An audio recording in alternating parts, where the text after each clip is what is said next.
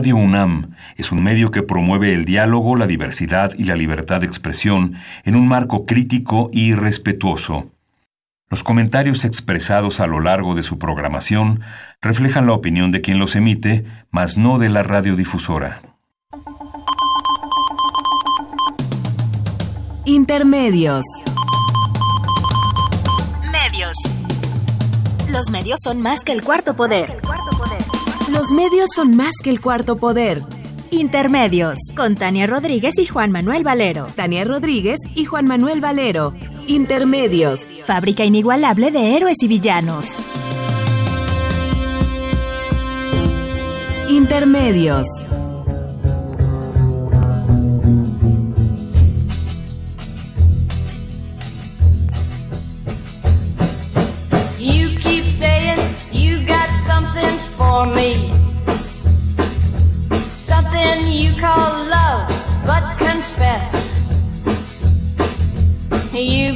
Been a messin' where you shouldn't have been a messin'. And now someone else is getting all your best. These boots are made for walking, and that's just what they'll do. One of these days, these boots are gonna walk all over you.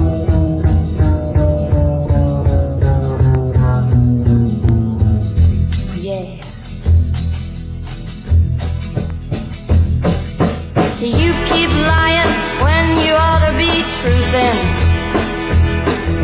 And you keep losing when you ought to not bet. You keep saying Bienvenidos a Intermedios, hoy jueves 7 de marzo del 2019. Los saludamos Tania Rodríguez y Juan Manuel Valero, con mucho gusto de estar aquí en los micrófonos de Radio UNAM. These boots are gonna walk all over you.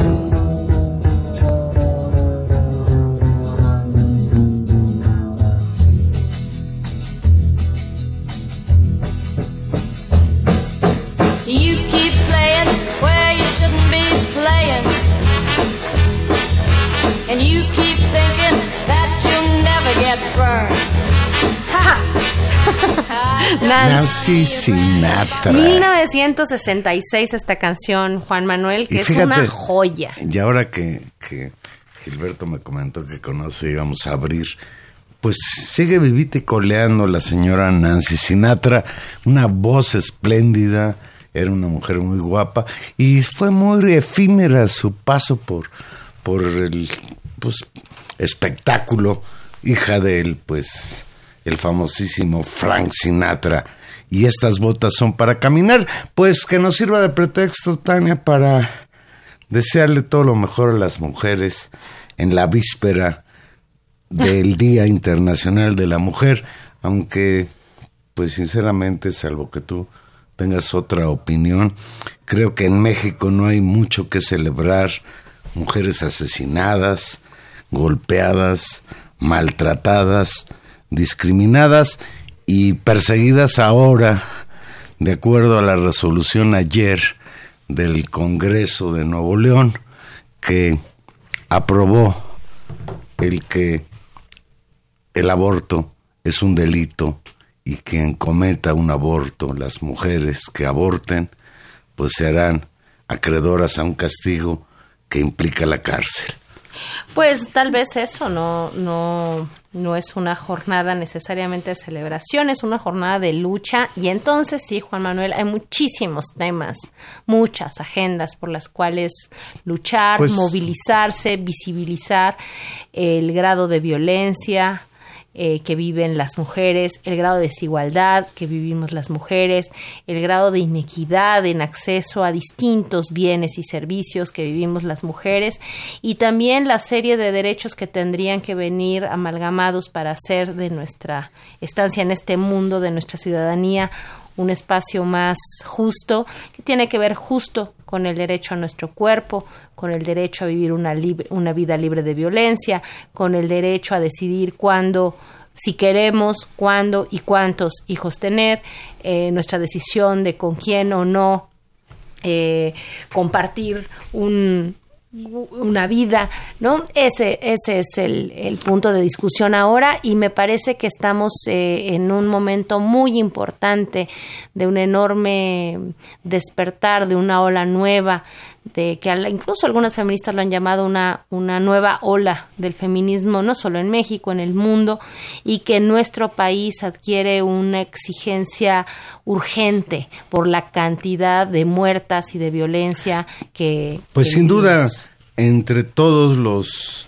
Eh, problemas que sufren las mujeres en países como el nuestro, en México, pues el más grave es el que tiene que ver con los llamados feminicidios. De acuerdo con la secretaria de Gobernación, Olga Sánchez Cordero, en México cada 160 minutos se comete un feminicidio. Y cuando hablamos de esa palabra horrenda, estamos hablando de un crimen de odio. Es decir, las matan porque son mujeres. De ahí ese concepto brutal. De acuerdo con el último reporte, 3.580 niñas y mujeres son víctimas de violencia y hay 333 solicitudes de declaratoria de alerta de género en 17 estados, considerados estados donde las mujeres viven literalmente en una situación de emergencia. Debemos actuar de manera inmediata la, grave crisis de derechos humanos que atraviesa nuestro país ha afectado en mayor medida a las niñas y a las mujeres, señaló Olga Sánchez Cordero. Durante la presentación del plan para atender estos casos, la directora del Instituto Nacional de las Mujeres, Nadine Gassman, afirmó que esto se convertirá en una política de Estado la atención a los feminicidios en los tres niveles de gobierno y utilizarán aplicaciones móviles para detectar y atender las principales zonas de riesgo. Sánchez Cordero señaló que la política de seguridad, así como la interior, debe tener el rostro de una mujer para realmente generar resultados. También homologarán la investigación de los feminicidios, se fortalecerán las instituciones policiales y de impartición de justicia a nivel local. Además, mejorarán las búsquedas desde el primer aviso. Pues ojalá, ojalá que, que algo se haga en materia de prevención, porque es verdaderamente brutal la cifra. Y estamos hablando ya de muchísimos años fueron emblemáticas como expresión de esto las llamadas muertas de Juárez allá en la frontera norte. Ahí es donde empezaron a surgir los asesinatos masivos de mujeres producto pues de su situación de desamparo. La mayoría de las mujeres que fueron asesinadas en Ciudad Juárez pues eran trabajadoras de las maquiladoras, muchas de ellas que habían llegado a Ciudad Juárez en busca de trabajo, no tenían raíces familiares ahí y eso pues desde luego las, las ponía en una situación de mayor vulnerabilidad. Sí, eh, muy en este caso importante la intervención de la exministra Sánchez Cordero, la secretaria de Gobernación, que también se pronunció por eh, despenalizar el aborto justamente en medio de la discusión de Nuevo León, que ahorita la abordaremos con más calma. Y también, Juan Manuel, en este mismo registro de plantear una agenda específica a las mujeres, que hay que decir, habían, eh, había habido unas semanas duras en las últimas, en las últimas semanas de relación, digamos, del nuevo gobierno con la agenda de las mujeres, primero pasando por el tema de las guarderías y decir el tema, eh, todo el estancias infantiles, no se guardan a los niños. Claro, tienes razón, las estancias infantiles y después de los refugios, donde ya era el colmo de la discusión. Eh, finalmente un poco el gobierno reculó y ayer el presidente Andrés Manuel López Obrador aseguró que van a mantener el apoyo económico del gobierno federal para los refugios que atienden mujeres víctimas de violencia y que la novedad será que estos serán supervisados y auditados por la Secretaría de Gobernación dijo Andrés Manuel López Obrador, sigue igual el programa, no hay modificaciones, solo que va a haber más cuidado del Estado.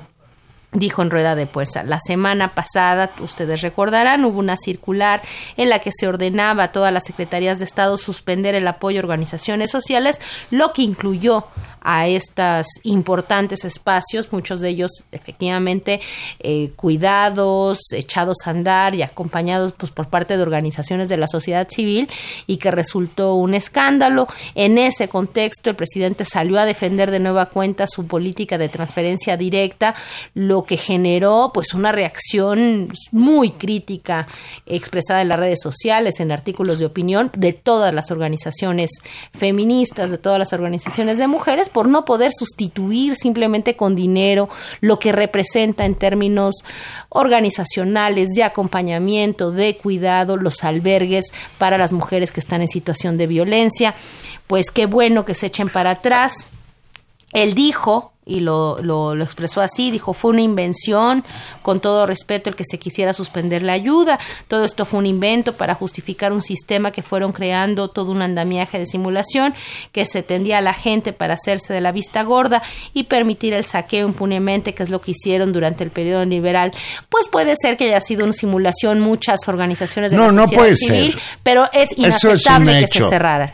A ver, yo estoy totalmente de acuerdo contigo en que es imposible pensar en un país en que el Estado no le asegure a las mujeres un lugar de protección frente a la violencia, en este caso fundamentalmente intrafamiliar, albergues para proteger a mujeres golpeadas, mujeres perseguidas, a ellas y a sus hijos. Es decir, parecía inaudito que el gobierno dijera ya no vamos a tener este tipo de instituciones, de casas de protección. Estoy de acuerdo con López Obrador en que en el caso de las estancias infantiles y quizás en muchos casos de estas llamadas eh, casas de auxilio a las mujeres, pues pudo haber desviación de recursos, etcétera y se entiende bien que en lo que se refiere a las estancias infantiles, a partir de ahora, quien recibirá el apoyo serán directamente los beneficiarios y ellos ya sabrán a qué estancia infantil llevan a sus hijos de acuerdo a sus posibilidades económicas. Lo que sí, pues es imposible de entender es que el gobierno se desatendiera de este tipo de cuestiones. Ayer hubo un forcejeo entre el presidente y los reporteros en la conferencia matutina y López Obrador llegó un momento en que un poco exasperado señaló que les quede claro, no hay la intención de dejar a las mujeres sin protección. Los refugios para la atención a mujeres víctimas de violencia seguirán recibiendo 300 millones de pesos al año y mantendrán su ubicación como confidencial. Esto es importante. Esas casas tienen que estar, pues, ser discretas porque si no, los agresores, aunque usted no lo crea, llegan a esos refugios a seguir hostilizando a las mujeres pues una agenda muy muy compleja la de mañana y para conversar sobre ello tenemos en la línea y es un gusto para nosotros saludar a la doctora Mariana Berlanga, especialista en estos temas. Mariana, muy buenas noches. Hola, buenas noches. Muchísimas gracias por la invitación. No, bienvenida a Intermedios. Gracias a ti, Mariana Berlanga. Es eh, doctora especialista, una de las especialistas nacionales, diría yo, sobre el doloroso tema del feminicidio. Acaba de publicar un exitosísimo libro sobre el tema. Eh, y lo exitoso es doloroso en este caso, Mariana, porque habla de la de la pues de la vivencia cotidiana, de la, de la presencia de este fenómeno atroz eh, de la sociedad mexicana y que a un día del 8 de marzo pues cobra relevancia y vale la pena hablar de cómo llegamos a este a esta lucha de mañana, cuántas agendas pendientes, Mariana. Así es. Bueno, yo siempre digo, ojalá que no, no estuviéramos hablando de este tema, ¿no? Ojalá que no tuviéramos que investigar, que no tuviéramos que pensar este tema. Pero bueno, desgraciadamente este fenómeno que vimos, ¿no? Este que comenzó a pues a sobresalir en los años 90 por las formas, no por el hecho de que fuera totalmente novedoso, pero sí por por las formas que estos asesinatos de mujeres, primero en la frontera norte, comenzaban a tener, ¿no? Asesinatos seriales, callejeros, con una hazaña y una brutalidad inusitadas. Y pues ahora vemos cómo el, el país se ha inundado, ¿no? De todo esto y es un, es un problema que no solamente no hemos podido revertir, sino que, bueno, según las cifras, ha venido subiendo de una manera tremenda, ¿no? Entonces, bueno, creo que eh, desgraciadamente, ¿no? Este 8 de marzo tiene esa, pues bueno, tiene ese, ese rasgo, ¿no? El que las mujeres salgan, salgamos a las calles a decir que queremos estar vivas, que, queremos estar seguras y que bueno y basta de ya de esta violencia feminicida en donde tal parece que se conjugan toda una serie de, de poderes que la hacen posible ¿no? o sea creo que eso es importante señalarlo no yo siempre digo que en México se matan mujeres principalmente porque se puede y porque la consecuencia para quien lo hace es prácticamente nula y bueno pues aquí tenemos el resultado después de 25 años, más de 25 años de estar denunciando el tema. 25 años en los cuales ha habido una enorme cantidad de gente como tú que ha estudiado el tema, de familiares, particularmente madres que se han movilizado para exigir el seguimiento de sus casos, que han hecho un trabajo de búsqueda eh, que no les correspondía, ¿no? Que debía haberlo hecho las autoridades competentes, de trabajo legislativo, Mariana, que construyó la, el propio delito de feminicidio y que llevó a que el Congreso y tengamos pues una ley de una de vida sin violencia para las mujeres que es de nivel federal y sin embargo el fenómeno no para sigue. ¿Cómo explicar esta contradicción en un momento donde ayer el gobierno el nuevo gobierno informa una serie de medidas de atención a, este pues doloroso tema y, y, entonces algo más pasa que tiene que ver con que no es suficiente la legislación, no es suficiente. ¿Qué, ¿Qué, pasa con este tema? ¿Cuál es, cuál es tu, tu experiencia de tantos años de seguir este proceso? Así es, parece que vivimos como en una especie de esquizofrenia, ¿no? Porque por un lado tenemos las leyes más vanguardistas sobre el tema. Digo, también el feminicidio fue tipificado desde, el 2015, perdón, desde el 2011. Y bueno, y, lo que vemos es que esta violencia se acentúa, se sigue reproduciendo y bueno, que al final la ley es una especie de, de letra muerta, ¿no? Yo creo que aquí se conjugan varios factores, ¿no? El hecho de que bueno, en los últimos dos sexenios lo que lo que vivimos fue una falta de credibilidad, una crisis en las instituciones de todo tipo. Yo creo que prácticamente para todo mundo la justicia ha sido inaccesible. Pero bueno, por otro lado, pues hay toda una serie todavía de mecanismos eh, que se siguen reproduciendo por parte de quienes supuestamente tendrían que impartir la justicia, ¿no? Estos códigos culturales que siguen permaneciendo ahí y que son tan evidentes, ¿no? Cuando escuchamos las declaraciones de nuestros políticos, en el sentido de que, bueno, siguen pensando que el problema es de las mujeres, ¿no? Y que, y que en, ese sentido, pues, eh, se sigue teniendo una mirada profundamente discriminatoria. Esto nos demuestra que una ley por sí misma no va a resolver el problema y que en cambio sí, bueno, pues hay que este, atacar desde muchísimos frentes, ¿no? Eh, que para ser honesta, no veo que, que eso se esté haciendo, no veo que se le esté dando particular importancia, ¿no? La importancia que debería, sobre todo tomando en cuenta que, bueno, ya a estas alturas hay muchísimos estudios sobre el tema, hay muchísima reflexión y esto parece ser que no, eh, que no llega, ¿no? A quienes supuestamente tendrían que implementar ciertas medidas para que, ¿no? Bueno, por lo menos para prevenir, para reducir. Yo sé que es un tema muy complejo, ¿no? Pero me parece que, que se sigue teniendo esa misma mirada, ¿no? En el sentido de que las mujeres son el problema. Entonces hay que pedirles que no salgan de sus casas a ciertas horas, hay que, bueno, tomar una serie de medidas eh, pues más bien en relación a ellas, ¿no?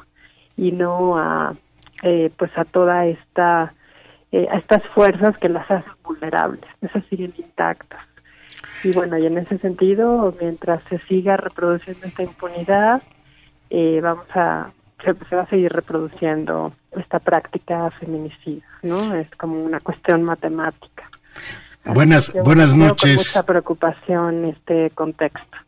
Buenas, Sí, noches, buenas noches. Mariana Berlanga, ¿cómo estás? Bien, muchas gracias. Cuando, cuando te escucho, pues sí, em, hablamos de un país en el que ya no podemos decir en tal o cual estado, Chihuahua, el Estado de México, se da el fenómeno, se ha generalizado, de acuerdo con la Secretaría de Gobernación, hay siete estados que viven ya en emergencia en lo que se refiere a violencia contra las mujeres, incluida la Ciudad de México. Esto sin duda pues tiene que ver con el fracaso de las autoridades, de los gobiernos, al menos de las dos últimas administraciones, en esto que se ha dado en llamar la lucha contra el crimen organizado. Seguramente el problema este pues está engarzado. Sin embargo, mm, suena terrible que exista ese concepto feminicidio, crímenes de odio contra las mujeres, las matan por su situación de ser mujeres, por su aparente fragilidad. Y creo que este problema no solo tiene que ver con lo que pasaba en Ciudad Juárez, asesinos seriales que buscaban a mujeres indefensas, que salían de las fábricas, de las maquiladoras, sino que también el problema de la violencia contra la mujer tiene que ver con la familia. En la estructura familiar se expresa esto que se ha dado en llamar pues la violencia contra las mujeres y de ahí la necesidad de que el Estado tenga que crear refugios donde las mujeres y sus hijos puedan ir a esconderse de la violencia del marido, por ejemplo. Así es. Sí, bueno, pues lo que nos damos cuenta es que ¿no? Ahora las, las chicas no pueden salir ni a la esquina ni a comprar unas tortillas, pero tampoco pueden estar en su casa seguras, ¿no? De hecho, el hogar es un es un lugar altamente peligroso. Ahora, lo que yo creo es que estas dos formas de violencia, ¿no? Por decirlo, la, que viene del crimen organizado, esta que es más especializada, que precisa de más recursos, eh, bueno, está totalmente en diálogo con la otra, ¿no? Y está fomentando la otra, porque en el momento en que todo el mundo sabe, ¿no? Que se asesinan mujeres, que además estos crímenes son tan espectaculares y que eso no tiene ninguna consecuencia, ¿no? Bueno, pues está mandando el mensaje de precisamente de que eso se puede, ¿no?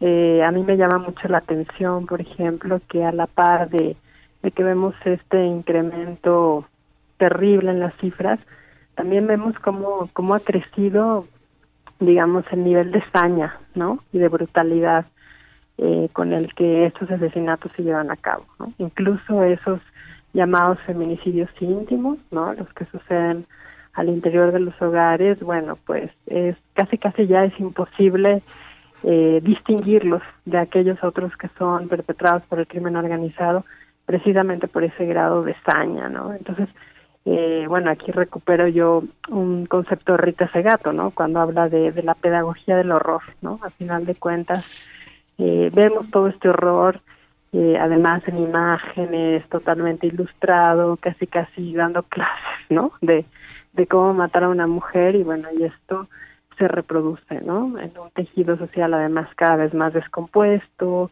donde también hay que decirlo, bueno, pues el crimen organizado, los negocios ilícitos, todo esto se ha, o sea, ha permeado totalmente la sociedad, ¿no? Yo creo que esto es muy evidente, por ejemplo, en, todo lo que sucede en el Estado de México, en la zona de Catepec, ¿no? Donde, bueno, evidentemente hay, hay mafias operando, pero pero bueno, pues también al interior de las familias es una cosa tremenda, ¿no? Y ya está, digamos, esta frontera entre, entre buenos y malos, por decirlo de alguna manera, prácticamente no existe, ¿no? Y yo creo que también las, eh, las formas del crimen organizado responden a la estructura patriarcal más clásica, ¿no? Entonces, bueno, esto lo que hace es confirmar este código cultural.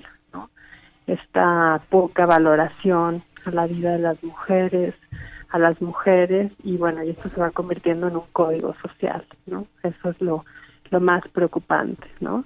Retomando otra vez a Rita Segato, ella dice, bueno, esto se acaba convirtiendo en un lenguaje.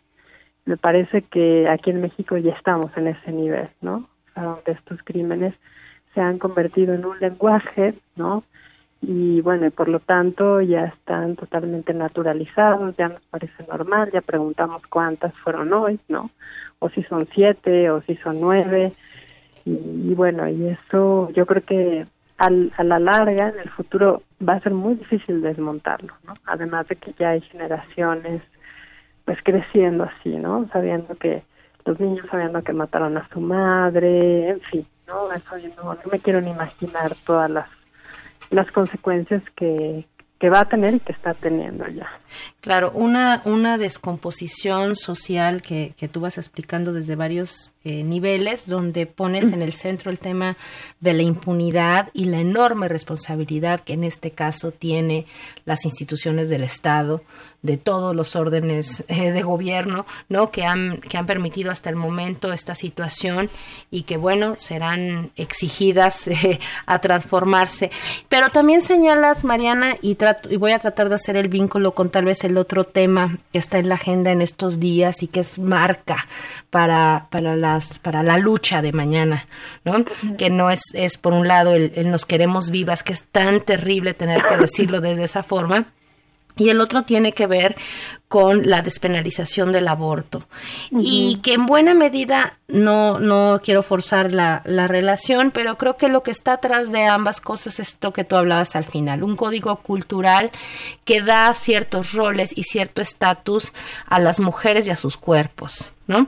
Es decir, que son susceptibles de violencia y que por otro lado son fundamentalmente mecanismos de reproducción biológica y donde el tema del aborto desestructura, ¿no? O genera mucha violencia simbólica. Hemos visto unas cosas tremendas a lo largo de las últimas horas, también de miembros de la clase política, de discusiones sobre todo un imaginario sobre lo que es una mujer que en cierta medida siempre tiene el peso de la reproducción, ¿no? Y que entonces hace de sus cuerpos una materia en el que el Estado eh, quiere controlar, ¿no? Sin dejar la libertad. ¿Por, ¿Por, qué es importante el tema del aborto desde esta perspectiva, en el marco de, de, esta discusión? Yo la verdad sí creo que son temas que son están íntimamente relacionados, ¿no? O sea, precisamente porque eh, cuando hablamos de cómo se le valora a la mujer, ¿no? ¿Cuál es el significado de, del ser mujer en este país? Bueno, pues tiene que ver con fundamentalmente con la mujer como objeto sexual, ¿no? Y también como como reproductora de vida. Entonces yo creo que lo que acaba por pasar es que siempre se ve a la mujer como eh, como un digamos como como una posesión de otros, ¿no? Y donde evidentemente es ella, sus decisiones, su, su autonomía, ¿no? Lo, lo que no se respeta. Entonces, es, es fundamental pensar en la despenalización del aborto si es que queremos avanzar en este sentido, también porque, eh, bueno, hay que pensar cuántas mujeres en este país no siguen siguen muriendo por abortar. O sea, es impresionante, ¿no? Eso, eh, eso último que señalas es importantísimo. Nadie en su sano juicio se atrevería a decir yo estoy a favor del aborto. Lo que nosotros peleamos es estar a favor de la libertad que la mujer tiene que decidir, de decidir sobre si tiene un hijo o no tiene un hijo. Ayer el Congreso del Estado de Nuevo León eh, sustituye los derechos de la mujer, se apropia de los mismos y decide un grupo fundamentalmente de hombres, de hombres diputados del PRI, el PAN y creo que hasta dos de Morena, sí, eh, deciden que las mujeres que ejerzan la libertad de abortar van a ir a la cárcel porque señalan que son defensores de la vida desde el momento mismo de la concepción hasta su muerte por causas naturales. Y entonces convierten a la mujer, en lugar de víctima, la convierten en victimaria porque ha decidido que no está capacitada para tener un hijo porque no lo quiere tener. Y yo diría que lo que es dramático realmente es que vengan al mundo niños no deseados, que vivamos en un mundo en el que pues la infancia, los niños también son sujetos de violencia todos los días. Mm, en este sentido, eh, por desgracia hay muchos estados de la República en que esta cuestión de la penalización del aborto sigue siendo eh, fundamental, aunque a nivel federal ya eh, esté liberada esta posibilidad. ¿Qué piensas tú de esto que pasa en Nuevo León? Porque ahí sí la sociedad mexicana está dividida. Hay valores incluso de tipo religioso que juegan un papel en favor de impulsar eh, que, la, que la mujer no tenga derecho a decidir. Bueno, yo creo que por eso, por eso tenemos una sociedad que está como está, ¿no? En términos de la violencia hacia las mujeres, precisamente porque está este sustrato cultural, ¿no? O sea, que considera que las mujeres no cuentan, que solamente cuentan en tanto eh, que van a parir hijos o que van a satisfacer sexualmente a los hombres o que van a ser una fuerza de trabajo explotable eh, entonces, bueno, por eso yo decía, estos temas van íntimamente relacionados, ¿no? Yo lo que creo es que es una es como una doble moral, ¿no? O sea, todo este discurso de que se está defendiendo la vida, porque la verdad es que nada, nadie defiende a los a los niños pobres, por ejemplo, ¿no? O sea, los niños que, que no tienen condiciones para subsistir, que son muchísimos en este país eh, esta, estas mismas personas que tanto defienden la vida eh, no tienen un pronunciamiento en contra de los feminicidios, por ejemplo, ni siquiera de los homicidios, o bueno, de esta violencia generalizada que se ha venido desatando en este país desde hace 10 años. Entonces, bueno, me parece como una doble moral, ¿no? Y que al final lo que está detrás es este afán por controlar el cuerpo de las mujeres, por controlar a las mujeres. Eh, yo creo que mientras la sociedad no avance en ese sentido, o sea, no solamente de, de aprobar eh, el, aborto como una cuestión de decisión de las mujeres, sino en este sentido de, que a las mujeres se les comience a valorar por porque son personas. Entonces, en ese sentido, va a ser muy difícil que se revierta una práctica feminicida, que se, que se revierta la violencia al interior de los hogares, que se revierta toda esta situación tan desfavorable para las mujeres. me parece que eso es lo que a final de cuentas también sigue siendo como la máquina reproductora de esta violencia, porque, eh, porque también cuando una mujer aparece asesinada, bueno, lo primero que se tiende a pensar es que ella seguramente habría hecho algo para que para que le sucediera, ¿no? y comienza a perfilarse esta, esta separación entre las mujeres buenas y las mujeres malas. Entonces, eh, yo creo que lo mismo sucede con el aborto. O sea, en México hay varias mujeres encarceladas por aborto. En Guanajuato, por ejemplo, hay una organización que es de feministas que se llama Las Libres. Han dado toda una batalla tremenda porque se han dado cuenta que en ese estado hay muchísimas mujeres encarceladas por aborto, incluso por aborto que este que ni abortos que ni siquiera decidieron ellas, ¿no? O sea, pero que el Estado las las ha culpabilizado por considerar que ellas lo, lo incitaron, lo produjeron, etcétera, etcétera, ¿no? Entonces, en ese sentido, yo creo que eh, pues sí hay que trabajar muchísimo esa esa parte cultural, ¿no? Esa esa mirada hacia las mujeres y yo creo que cuando estamos hablando de aborto estamos fundamentalmente hablando de una cuestión económica, ¿no? Porque la realidad es que las mujeres abortan, ¿no? Y aquí la diferencia es, bueno, quién tiene dinero para abortar y quién y quién no, y quién no pone en peligro su vida y volvemos a lo mismo, ¿no? entonces los preferimos muertas que abortando, esa sería como la pregunta Y yo creo que estas voces tan conservadoras, bueno, al final de cuentas, es lo que están diciendo, ¿no? O sea, prefieren a estas mujeres muertas que, que abortando. Entonces, eh, bueno, pues es como eh, una lógica ahí que, que se sigue reproduciendo, donde al final de cuentas las mujeres no son consideradas. Todo el mundo puede opinar sobre ellas, sobre su cuerpo, sobre su vida, menos ellas. Mariana, mañana eh, hay una jornada enorme, esperemos, de movilización a la que se le ha citado. Las consignas de, de, nos queremos, nos queremos vivas y nos queremos libres.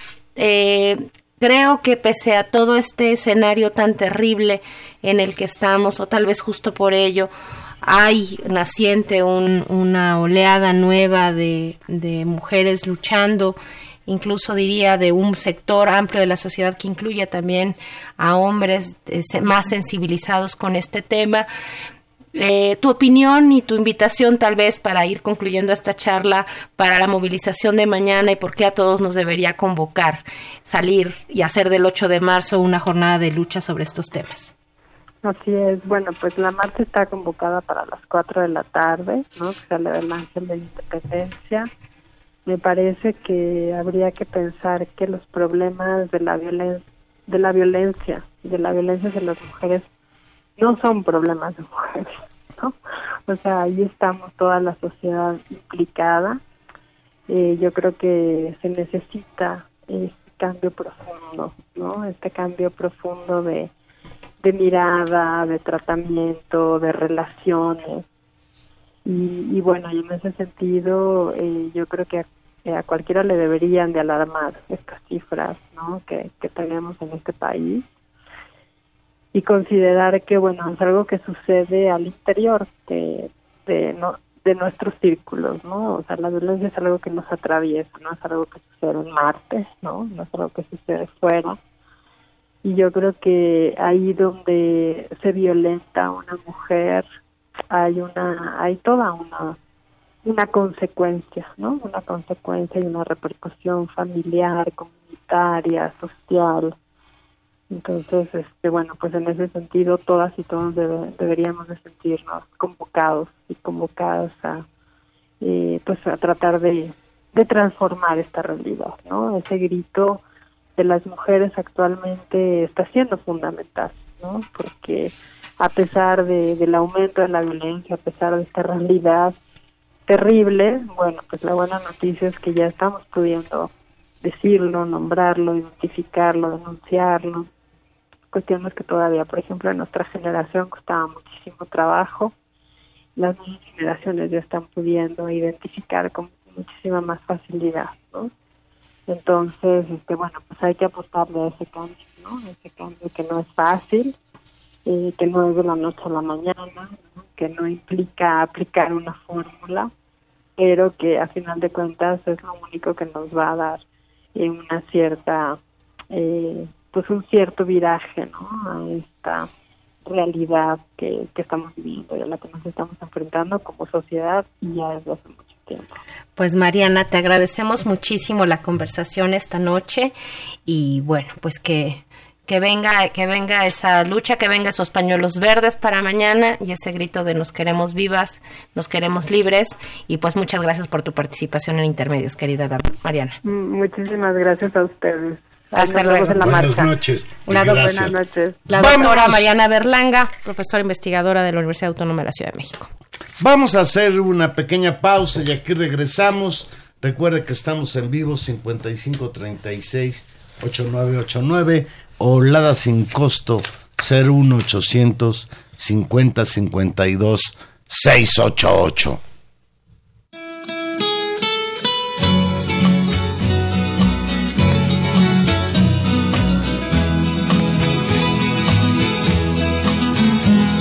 I know I stand in line until you think you have the time to spend an evening with me. And if we go someplace to dance, I know that there's a chance you won't be leaving with me. Then afterwards we drop into a quiet little place and have a drink or two. And then I go and spoil it all by saying something stupid like I love you. I can see it in your eyes that you despise the same old lies you heard the night before. And though it's just a line to you, for me it's true and never seemed so right before. Se coló Frank Sinatra y, y la hija, pues como que ella le hacía fondo, ¿no? La, la voz principal de él. No, no, ella, ¿no? Bueno, es más famosa por, por ella. Una época, una Say época, something stupid. una época que ya pasó hace muchos años. Pues fíjate, Tania, esta iniciativa del Congreso de Nuevo León fue aprobada con 30 votos a favor, 8 en contra y 2 abstenciones. Leo textual, el Estado reconoce, protege y tutela el derecho a la vida que todo ser humano tiene. Desde el momento de la concepción, entra bajo la protección de la ley se le reputa como nacido para todos los efectos legales correspondientes hasta su muerte natural. Las penas para quien consiente un aborto establecen que la madre que voluntariamente lo consienta será condenada de seis meses a un año de prisión, a excepción de cuando la embarazada corriera peligro de muerte o grave daño a su salud. Tampoco será sancionada cuando el embarazo sea producto de una violación. Existe pena de uno a tres años para el médico o la partera que cause aborto y en caso del profesional se le retirará la cédula profesional, ya no podrá ejercer como médico. En conclusión, Tania, ayer los diputados del PAN y el PRI y algunos de otros partidos, incluido Morena, votaron a favor de los abortos clandestinos. Como le decía muy bien Mariana, las mujeres seguirán abortando por X, Y, Z razones que competen a, A su, su vida decisión, privada. a su libre albedrío. Y si son ricas, como Nuevo León está prohibido, pues podrán irse a practicar abortos a las clínicas de Houston que les quedan cerca. Y si son pobres, pues tendrán que recurrir a los carniceros y poner en peligro su vida, como sucede con muchísimas mujeres O venir, o venir a la Ciudad de México o a los otros estados donde, donde se ha despenaliza- despenalizado esta práctica médica para garantizarle seguridad. Hay un- es francamente... Hay un factor, Tania, que está metido en el tema, la hipocresía en todos los niveles. hay un factor Para hipócrita. que realmente una sociedad haya fracasado en cuanto a la defensa de los derechos humanos de las mujeres, el derecho a la vida, el que las mujeres sean vulnerables frente al crimen organizado o frente al machismo en sus propios hogares, quiere decir que estamos fracasando como sociedad. Es un fracaso de la sociedad mexicana el que esto esté pasando hoy, en pleno siglo XXI, y afortunadamente ya con un gobierno de corte diferente a lo que el propio López Obrador llama los gobiernos conservadores de 30 años atrás. Eh, Yo creo que hay un hay un avance significativo por la lucha del, del movimiento de mujeres organizado, por la propia discusión pública y por el cambio generacional, donde creo que sí hay mucho más apertura a estos temas, tanto como para, para vigilar el tema de la violencia contra las mujeres, como por supuesto las prácticas del aborto, pero me parece también que hay enormes contradicciones, una clase política y que incluso dentro del propio Morena hoy vimos la, la postura de la senadora Lili Telles, propuesta por Morena. ¿Es de Morena o de TV Azteca? Es bueno, eh, ahí están las contradicciones de un justamente de este de también de la de la coalición que, que sustenta que este se puso nuevo furiosa porque le pusieron un, un pañuelo Un verde. pañuelo verde. Que es el distintivo de la libertad de las mujeres a decidir. Así es, eh, vemos eh, esta contradicción en el estado de Nuevo León, donde gente de Morena sale a eso, vemos un desafío político, me parece, en términos de resoluciones ya hechas por la, por la Suprema Corte de Justicia, por el avance, digamos, de cierto tipo de legislación y por algunos compromisos. Me parece que esa es una agenda importantísima en la que el gobierno también demostrará, este gobierno, demostrará que está dispuesto a una transformación, a una verdadera transformación que es garantizar y construir los mecanismos para garantizar una vida libre de violencia, para tratar de parar los feminicidios, pero por lo menos para quitar esta carga a nivel federal de la penalización del aborto y sacar a esas mujeres que están en la cárcel por haber decidido, por la razón que fuera, haber suspendido un embarazo. Eso me parece que es una tarea central y ojalá mañana y este, este echarse para atrás en función de los refugios, esta discusión pública dura que se ha tenido, pero que debe tenerse más con respecto al cuidado y las tareas de cuidado que siguen siendo fundamentalmente asignadas a las mujeres y que deben ser pensadas en términos sociales de otra forma, apuntarían a un, a un nuevo cambio. Yo, a mí me parece que hay tensiones fuertes dentro del propio gobierno, posiciones distintas, pero ojalá con el impulso del movimiento y por eso hay que ir a la marcha, hay que portar hay que portar pañuelos verdes mañana, hay que informarse sobre este tema, hay que hacer de esta causa una causa de todos. Eh, esta, esta agenda se pueda este gobierno efectivamente destrabar por otras vías esta, esta situación. Así que pues vamos adelante, Juan Manuel, también con otros temas que también son importantes. Pues mira, cuando hablaba nuestra invitada, la autora Berlanga, de que también en Guanajuato se persigue los derechos de las mujeres, Guanajuato un estado muy conservador, pues Guanajuato es noticia eh, desde los primeros minutos del lunes pasado, el gobierno de Guanajuato y el gobierno federal echaron a andar un operativo contra el llamado cártel de Santa Rosa de Lima que lidera José Antonio Yepes, mejor conocido en la región como El Marro. Hace mucho que no entraba la autoridad Santa Rosa de Lima Hoy la autoridad está dentro, va a restituirse el Estado de Derecho y la paz en Guanajuato. Vamos a empezar en Santa Rosa de Lima, dijo el gobernador panista Diego Sinjue Rodríguez Vallejo, tras el nutrido operativo que fuerzas federales y estatales realizaron desde la madrugada de este lunes.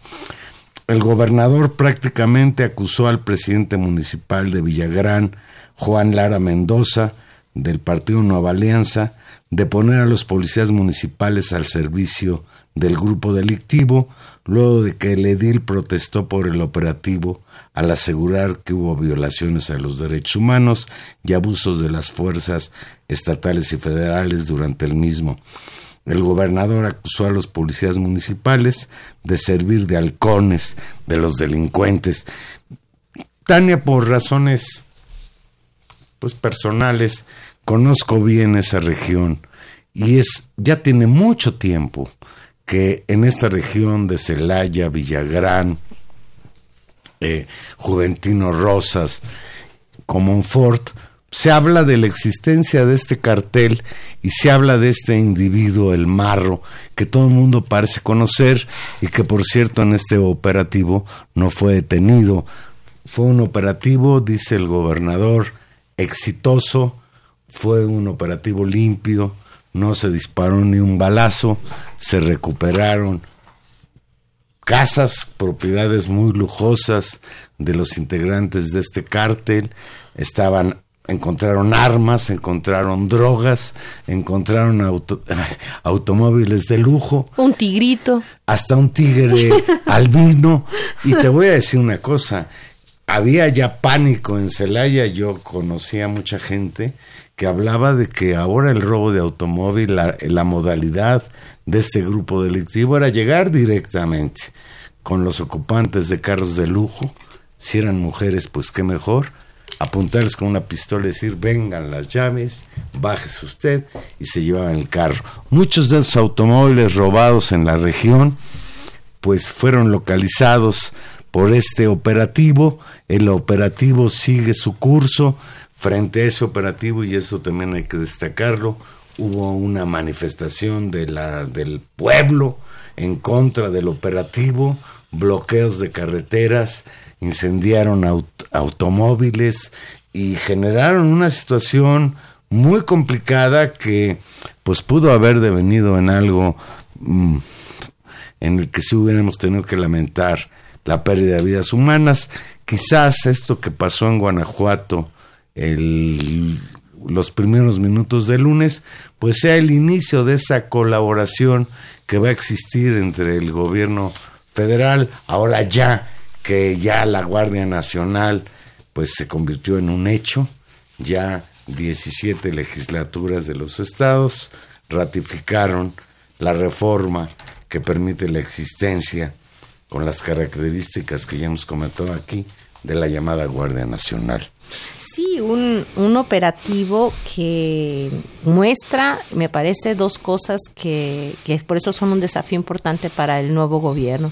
Una, que pues que efectivamente hace falta una presencia activa en ciertos poblados, eh, y de control efectivo, digamos, de, de, procesos de detención, de confiscación, de captura, que esa dimensión de la lucha contra el crimen organizado eh, no puede obviarse. ¿No? y que se necesitan los instrumentos. Ya hemos sido aquí críticos de la Guardia Nacional, pero hay todo un elemento de operación de campo que es necesario.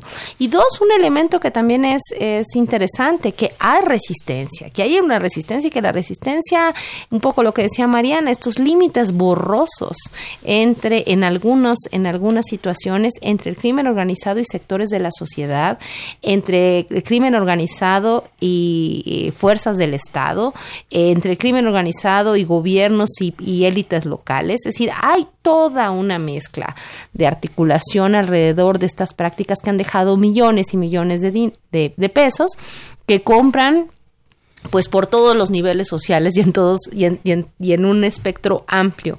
Y que eso requiere una intervención compleja. Hay que reconocer que ha sido interesante que en todo el operativo eh, pues no ha habido violencia efectiva de parte de los miembros digamos de las fuerzas del orden. No ha habido disparos no ha habido muertos no en una situación muy compleja.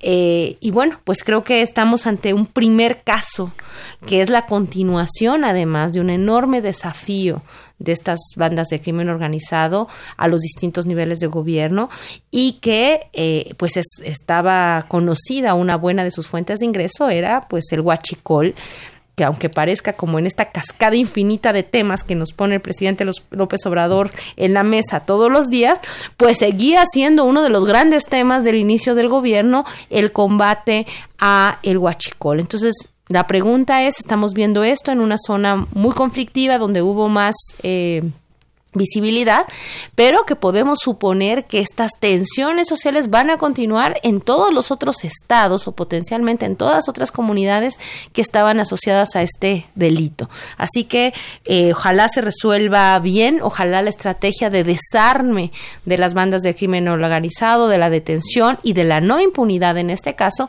pues constituyan también la segunda fase de, eh, por ejemplo, de este mecanismo de lucha contra el huachicual pues, pues en eso, en eso confiamos. Pues se dio a conocer hoy, Tania lo dio a conocer eh, Jesús Ramírez Cuevas, el vocero o, de comunicación social del gobierno del Obrador, que hay 15 columnistas que recibieron dinero hasta como asesores de imagen en el gobierno de Enrique Peña Nieto.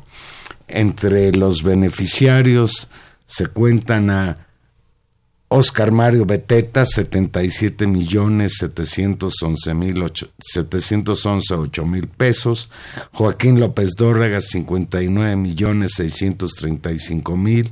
Raimundo Riva Palacios, 30 millones 498 mil. Ricardo Alemán, 28 millones 145 mil. Adela Micha, 27 millones. Pablo Idear, 23 millones, Jorge Fernández Menéndez, 20 millones, José Cárdenas, 15 millones, Rafael Cardona, 10 millones, Francisco Garfias, 8 millones, Francisco Cárdenas, 8 millones, Salvador García Soto, 5 millones, Eduardo Ruiz Gili, 4 millones, y un señor que yo no conozco, Francisco Santiago, 2 millones de pesos. Valero, qué confusión, en qué confusión se, ha vivido en, en, esta en esta mesa de trabajo. No, lo digo de broma. Es escandaloso, Juan es Manuel. una barbaridad. ¿Y sabes qué es lo peor? Que no va a pasar nada.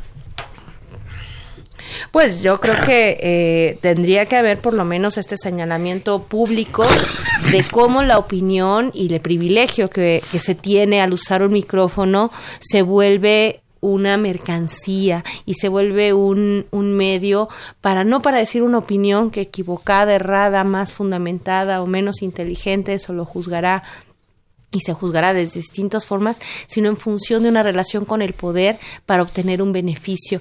Eso es inaceptable y eso se llama corrupción. Pues vamos a ver la respuesta de estos chayoteros, como se conocen vulgarmente a las personas que reciben dinero a cambio de sus servicios como periodistas o como asesores de imagen, como se señala en la nota. Y vamos a ver si tiene todos los pelos de la burra en la mano el gobierno de López Obrador, pues para poder proceder frente a este escándalo de corrupción del gobierno de Enrique Peña Nieto en tratándose de pues manipular a los medios de información, a los más importantes y destacados comentaristas de radio y televisión y editorialistas de unos periódicos. Pues ya nos vamos, Tania. Ya nos vamos, Juan Manuel. Felicidades por adelantado por el Día de la Mujer. No, pero que no es Cueste lo que cueste. No, pero que no es de fe- no es de felici no es de felicitación, Bueno, es de lucha. Internacional de la Mujer. Pero es de lucha, no es 10 de mayo. ¿Eh? Entonces es Me un parece- día de, de protesta, es un día día. de exigencia, es Me un día de más movilización. El, el 8 de marzo que el 10 de mayo. Ah, no, pues claramente. Porque incluye a todas las mujeres, no solo a las madres. Pero incluye porque es un día de reivindicación, de justamente rebasar los estereotipos. Es- decían las jóvenes, no, no nos den flores, nomás no nos maten. No nos den flores, nomás no nos criminalicen. Y claro que las flores nos las demos entre todos en un ámbito de libertad y de mayor igualdad entre la distribución del trabajo doméstico, del reconocimiento económico a nuestro trabajo, de las posibilidades que tengamos, de eso estamos hablando.